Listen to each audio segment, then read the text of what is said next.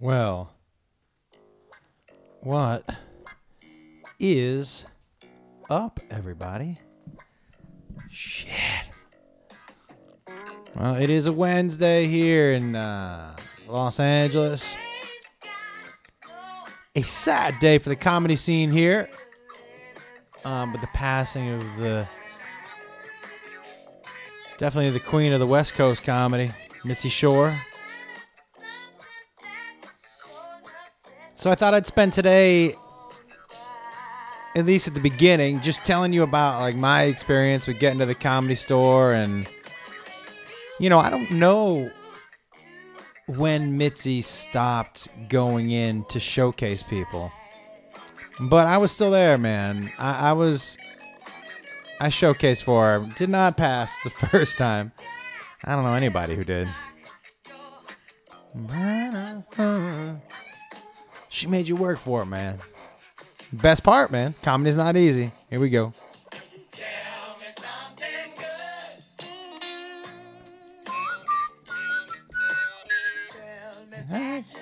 Me, yeah.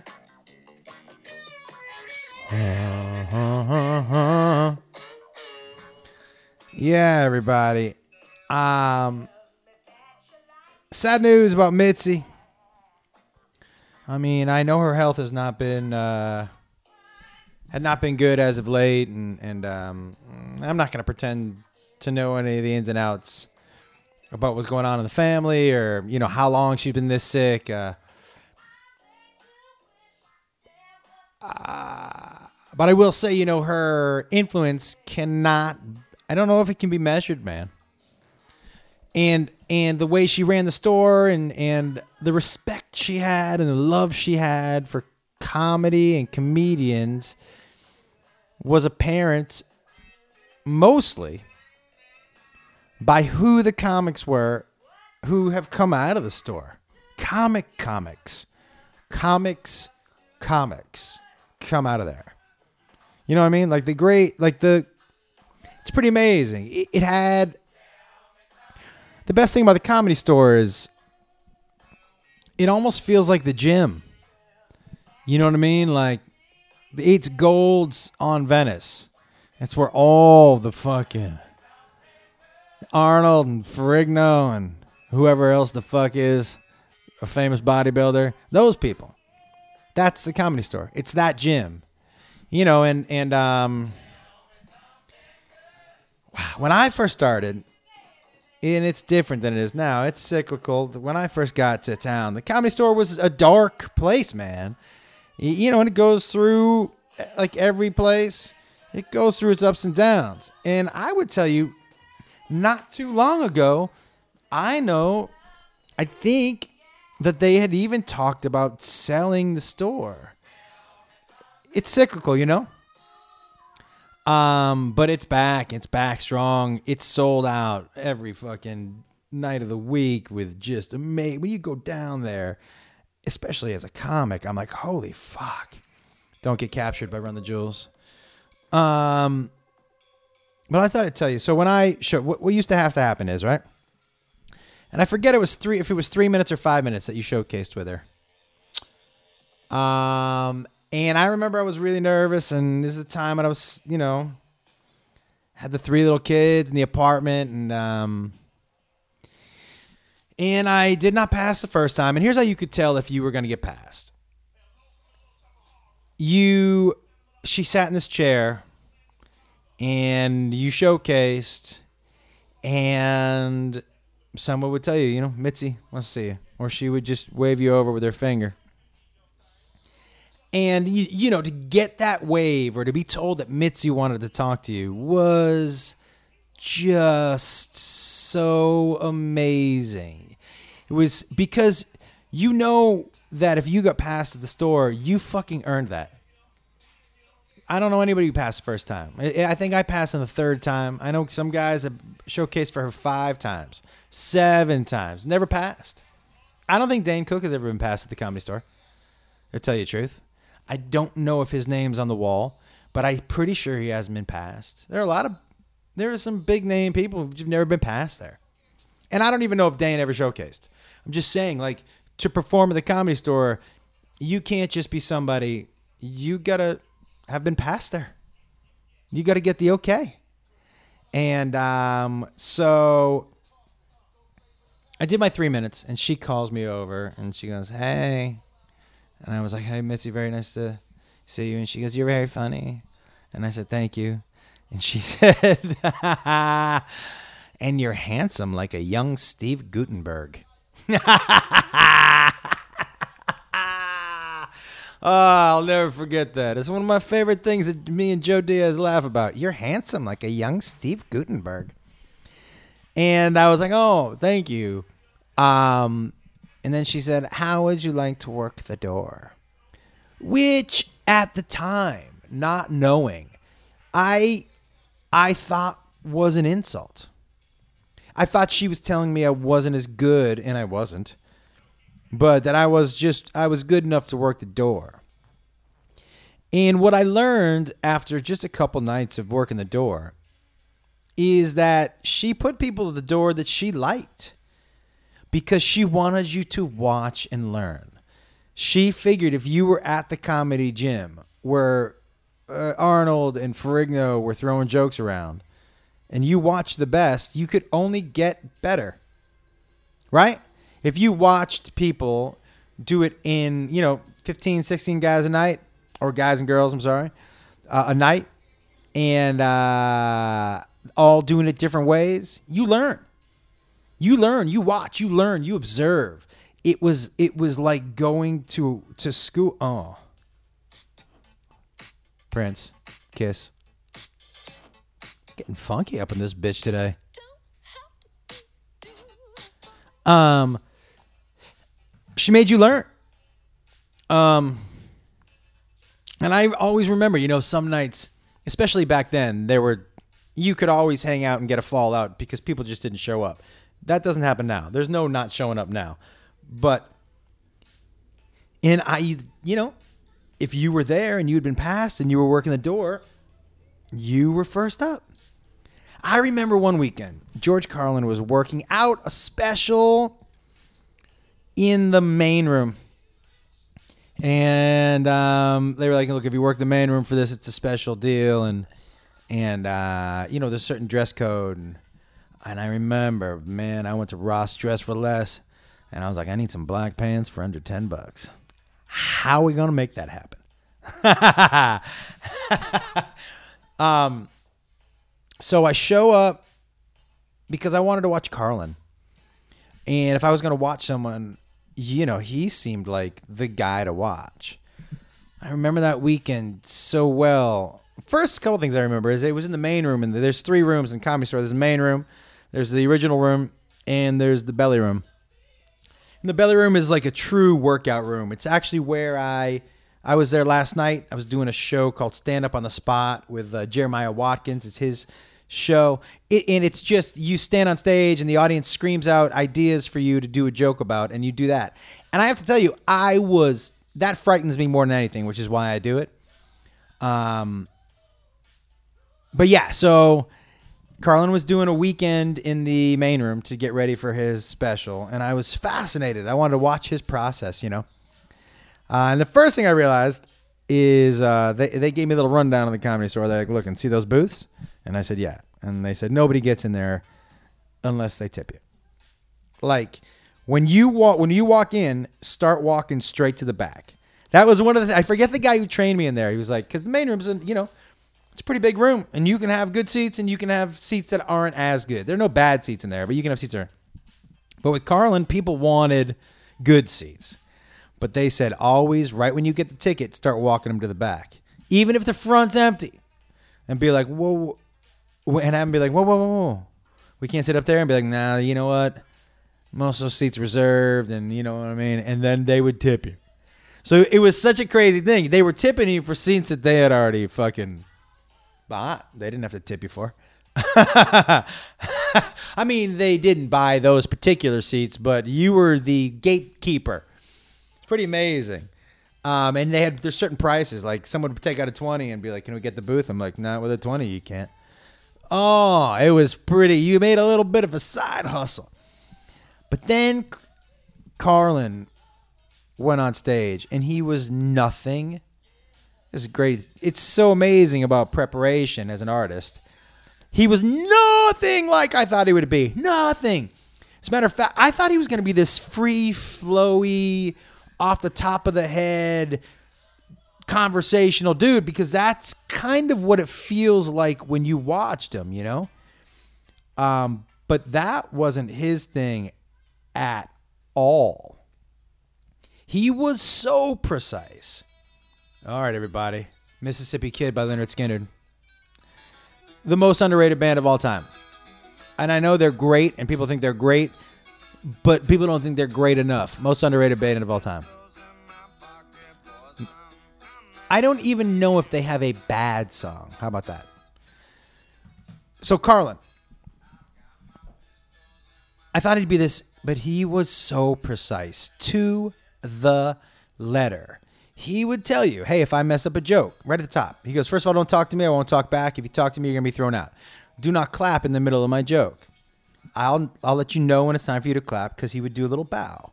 Be, and this was not him being an asshole. This was his process.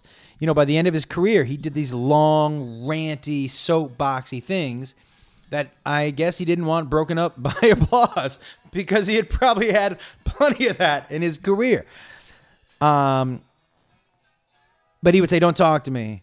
You know what I mean? He he to the letter because he he knew to the second how long he wanted this special to be. It was going to be an hour, and I think you know by the time the end of the weekend, the last two shows were within like three or five seconds of each other. It was something crazy, but um, you know, I saw him do a joke, and he stepped on a couple words, and he literally went back to the beginning of the joke and said, and if he messed up a word, he would go back, or if he forgot a word, he would go back. It was so fascinating. But his act, I guess, must have been meticulously written out on a piece of paper because he was he was so precise with it. I was I was in awe because I knew that was never going to be. If you listen to this podcast or follow me at all, you know that's not going to be my process. I don't have the focus for that. I really don't have the focus for that. It was so interesting to do stand up on the spot last night. I went up and Rogan went up right after me, Joe Rogan. And by the way, I, I he's so smart. He's so smart, and he has such it's. It, it seems like he has such a crazy combination of discipline and curiosity, which I think are two great things to have. Discipline and curiosity, an overabundance of both. It's, it's super cool combination. Uh, but but you know it was interesting to watch him take take topics and and really craft jokes, I guess, or or, or like someone uh, screamed out Tom Cruise, and you know he did a pretty funny run on Tom Cruise and Travolta and what it must be like to you know be gay and not be able to act on it, and just some really it's way funnier than I'm giving it credit for. Uh, he did a, a, a, whole run on immigrant mentality, which was crazy. It was really funny, funny. But when people throw suggestions at me, I use them to Jimmy Loose stories that are in my head and go, oh, okay. I wonder if I can tell that story on stage and make it entertaining. So you know, it's we use it in different ways, but that's the best thing about comedy. There is no one way to do this fucking thing. I am a straight up storyteller. Some people don't like it, man. Some people don't like a seven or eight minute story and they're like, that is the fucking worst. Or some people want hard, edgy, opinionated stuff. Again, but that's the beautiful thing about comedy is that there's a little something for everybody, you know? So, come on, everybody. Springsteen, prove it all night. But I will say this, you know, the the overriding feeling that Mitzi gave to that comedy swirl, especially early days, guys. The early days, like I said, they were dark, dark, not packed all the time. but she encouraged you to try new material, to to step out of your comfort zone. I have to tell you, when I was very young in this town, I showcased for another place, and I had the person who was in charge over there tell me, uh, "Don't talk about kids. Nobody wants to hear you talk about kids. I talk about going out with girls and stuff." And I was like, "That's not my life, man. My life is." I'm living in a in one room with three kids. I'm not. I haven't seen a vagina in a long time. And he was like, no, no, no. But people don't want to hear it. They want to hear you're young, you're hip. They go about. And I remember her telling me uh, after the second time she saw she saw me, tell your story. Tell your story. Three words, super powerful. Tell your story. Because I was doing kid stuff, but it was like really vanilla kid stuff. And I remember the first night I had just had there was too much happening at my house. And I and I couldn't afford therapy and I just stepped on stage and used the stage as therapy. Um, you know, and ranted and had some real emotion. And I got laughs but a different type of laugh. And a different type of reception after the show with people coming up and talking to me. And it dawned on me that yeah, tell your story don't just tell jokes, tell your story. And so she really, just with those three words, pushed me down the road of the type of comic that I w- have become, which is to tell my story because I like doing that. I, I like it. I, I, I like that form. I like I like figuring out stories. You know what I mean? like a puzzle. And so she really helped me with that. She, and, and, like I said, she was. You, you were encouraged, especially when I first got to LA. You were really encouraged on an off night, on a Tuesday, on a Wednesday. Man, to go in there and not do jokes that you know work, to go in and fuck fuck it up. See what happens. Now, listen, on a Tuesday night at the comedy store, you can't do that now. Arguably, Tuesday night at the comedy store, is hands down the best lineup anywhere in the country for that week. Tuesday nights are better than Fridays and Saturdays at the store because everybody, you know, people travel, so you never know who's in town. But everybody's in town on Tuesday. Some people flying back in on Mondays and don't want to go out. Some people leave on Wednesday for Thursday press. Everybody is in town on Tuesdays. And she built it is such a community. It really is. Unlike the Laugh Factory or the Improv, they don't have that. You're not a Laugh Factory comic or you're not an improv comic. Well, there are improv comics, but they're store guys. You know, they're store guys, and it's that family, it's that community that she built. That when you walk into that place now, you fucking feel it. You feel it. Um, and by the way, the band of heathens, Polaroid. It, it's if you've never been out here and you've and you've never watched a show at the comedy store, I really suggest you doing it. Right now is the renaissance age for comedy. I can't believe how many great fucking comedians are out there. Great. I go down to the store and watch, and I'm like, oh my god, this guy's good. Oh, this girl's good. Oh, that guy's so good. Like, it's just boom. It's just killer after killer after killer, and it's really, um, it took. If I'm being honest, it it the comedy store was hard for me for a little while because I I honestly didn't feel like I belonged. Uh, when I was on Chelsea, and those of you who saw me on the road when I was on Chelsea, I apologize. I wasn't that good. I wasn't that good. I had taken a bunch of time off as when I was writing on shows, and um, when Chelsea lately came back, when Chelsea lately came on the air and I started being on TV, I stopped writing on shows, and I was like, oh, I'm going to start doing stand up again. But my popularity because of the show rose faster than my ability. So anybody who saw me years ago, uh, when I was on Chelsea, and you're like, this dude's not funny. Come back and give it a different shot. That's all I'm saying. for both of us. For but man, I don't know that there'll be another spot like this for comics.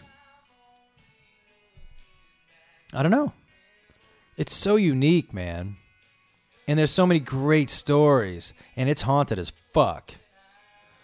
But I remember working that door, man, and watching, and watching, and watching, and watching what I didn't want to do, and watching what I did want to do, and watching. Oh, I like that. Oh, that guy's really good. Oh, how does he do that? And I watched storytellers, and I watched them appreciate the silence because the silence means people are listening. It's it was such an education, and I'm so grateful to her, um, for allowing me the opportunity to work at the comedy mecca, to work at the workout at the comedy gym, to every day, every time I pull in there, man, I feel special. Every time I pull in there, I'm like, I can't believe that I get to perform here. You know, I can't believe my name's on that fucking wall. I can't, there's so much stuff that is so fantastic. And I'm not sitting here and saying, you know, I'm lucky and I, I don't deserve it. And I don't, I don't believe that's true. I've worked really hard and deserves got nothing to do with it.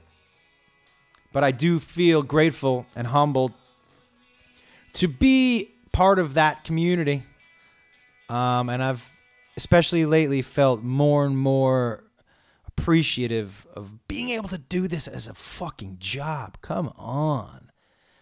You know, and I think I've said this before on this podcast. Oh, oh Jesus. Iggy and the Stooges. You guys like Iggy Pop? Give me danger.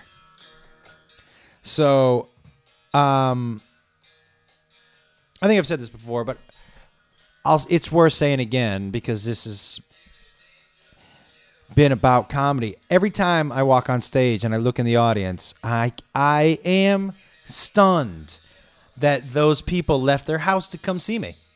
I, if I write down on a list people that I would pay money to leave the house and go see, yo, you know whose name not on there? Fucking me. yeah. So what a humbling thing for me.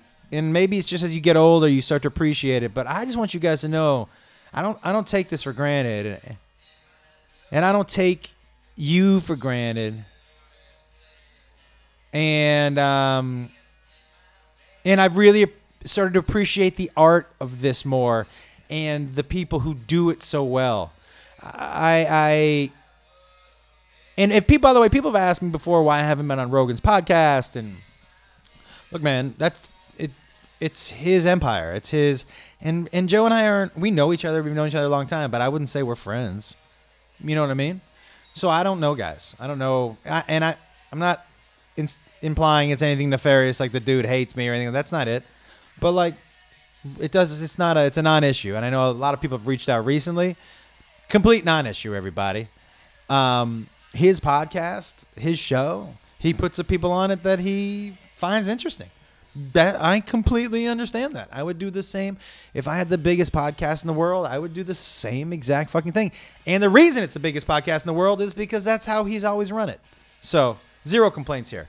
But I will say that I, I lately I'm more and more in awe of the people that I, you know, guys like, and the reason I bring up Rogan and Burr and guys like that so much when I'm talking about comedy is because it's comedy that I don't do.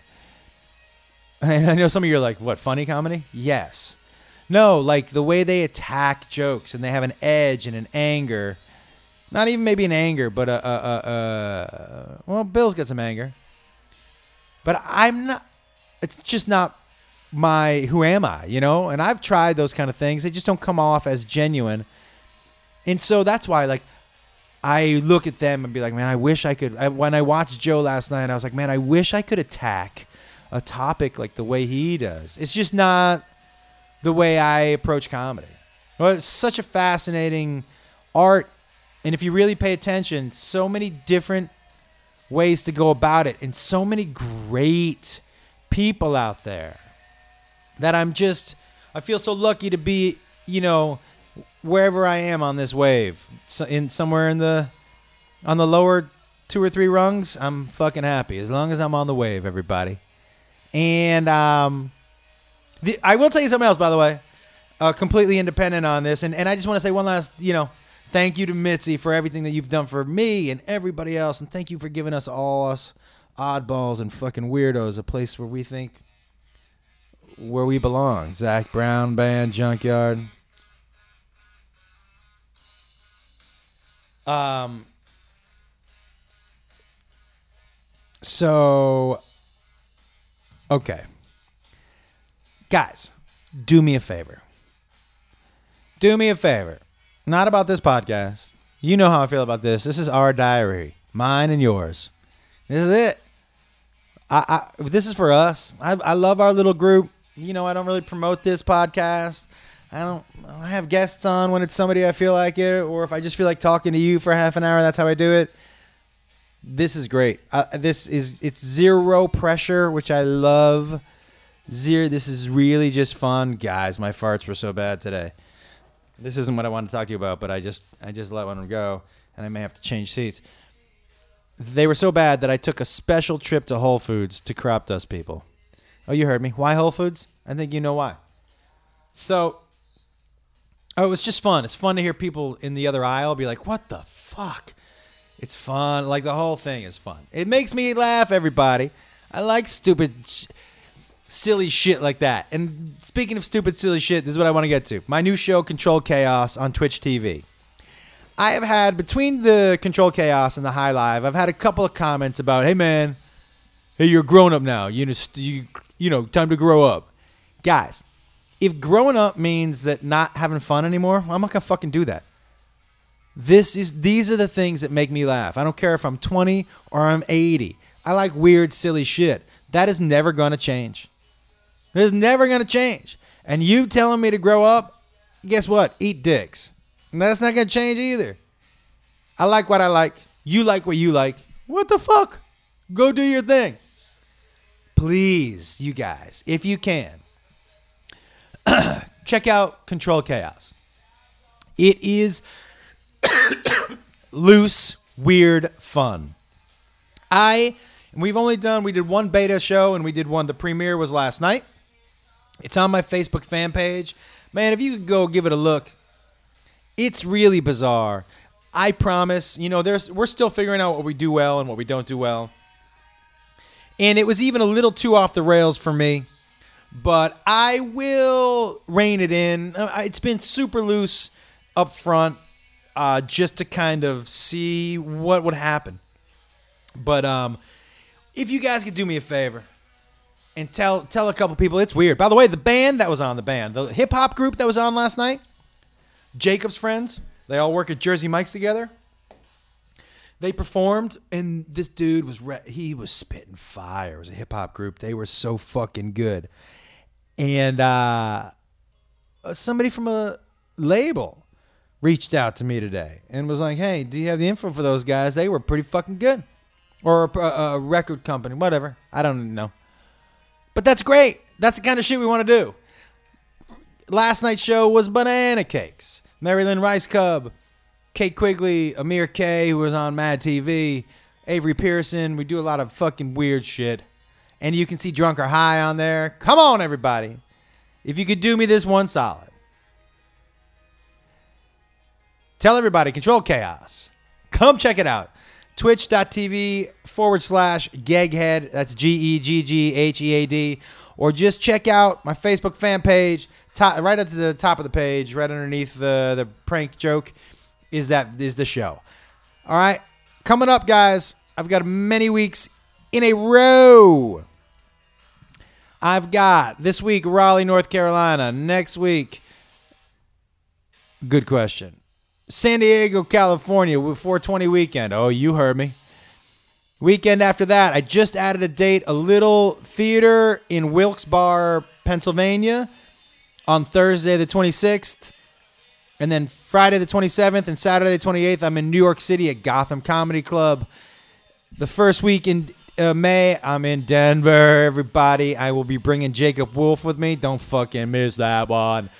The week after that, Cleveland. The week after that, the Addison Improv in Texas. Hey, everybody. Yad. Da. Thank you for tuning into the High Lives. Thank you for for for listening to uh, Fairly Normal, and thank you for being the coolest group of people that I think that I've ever had the fucking pleasure of uh, of talking to.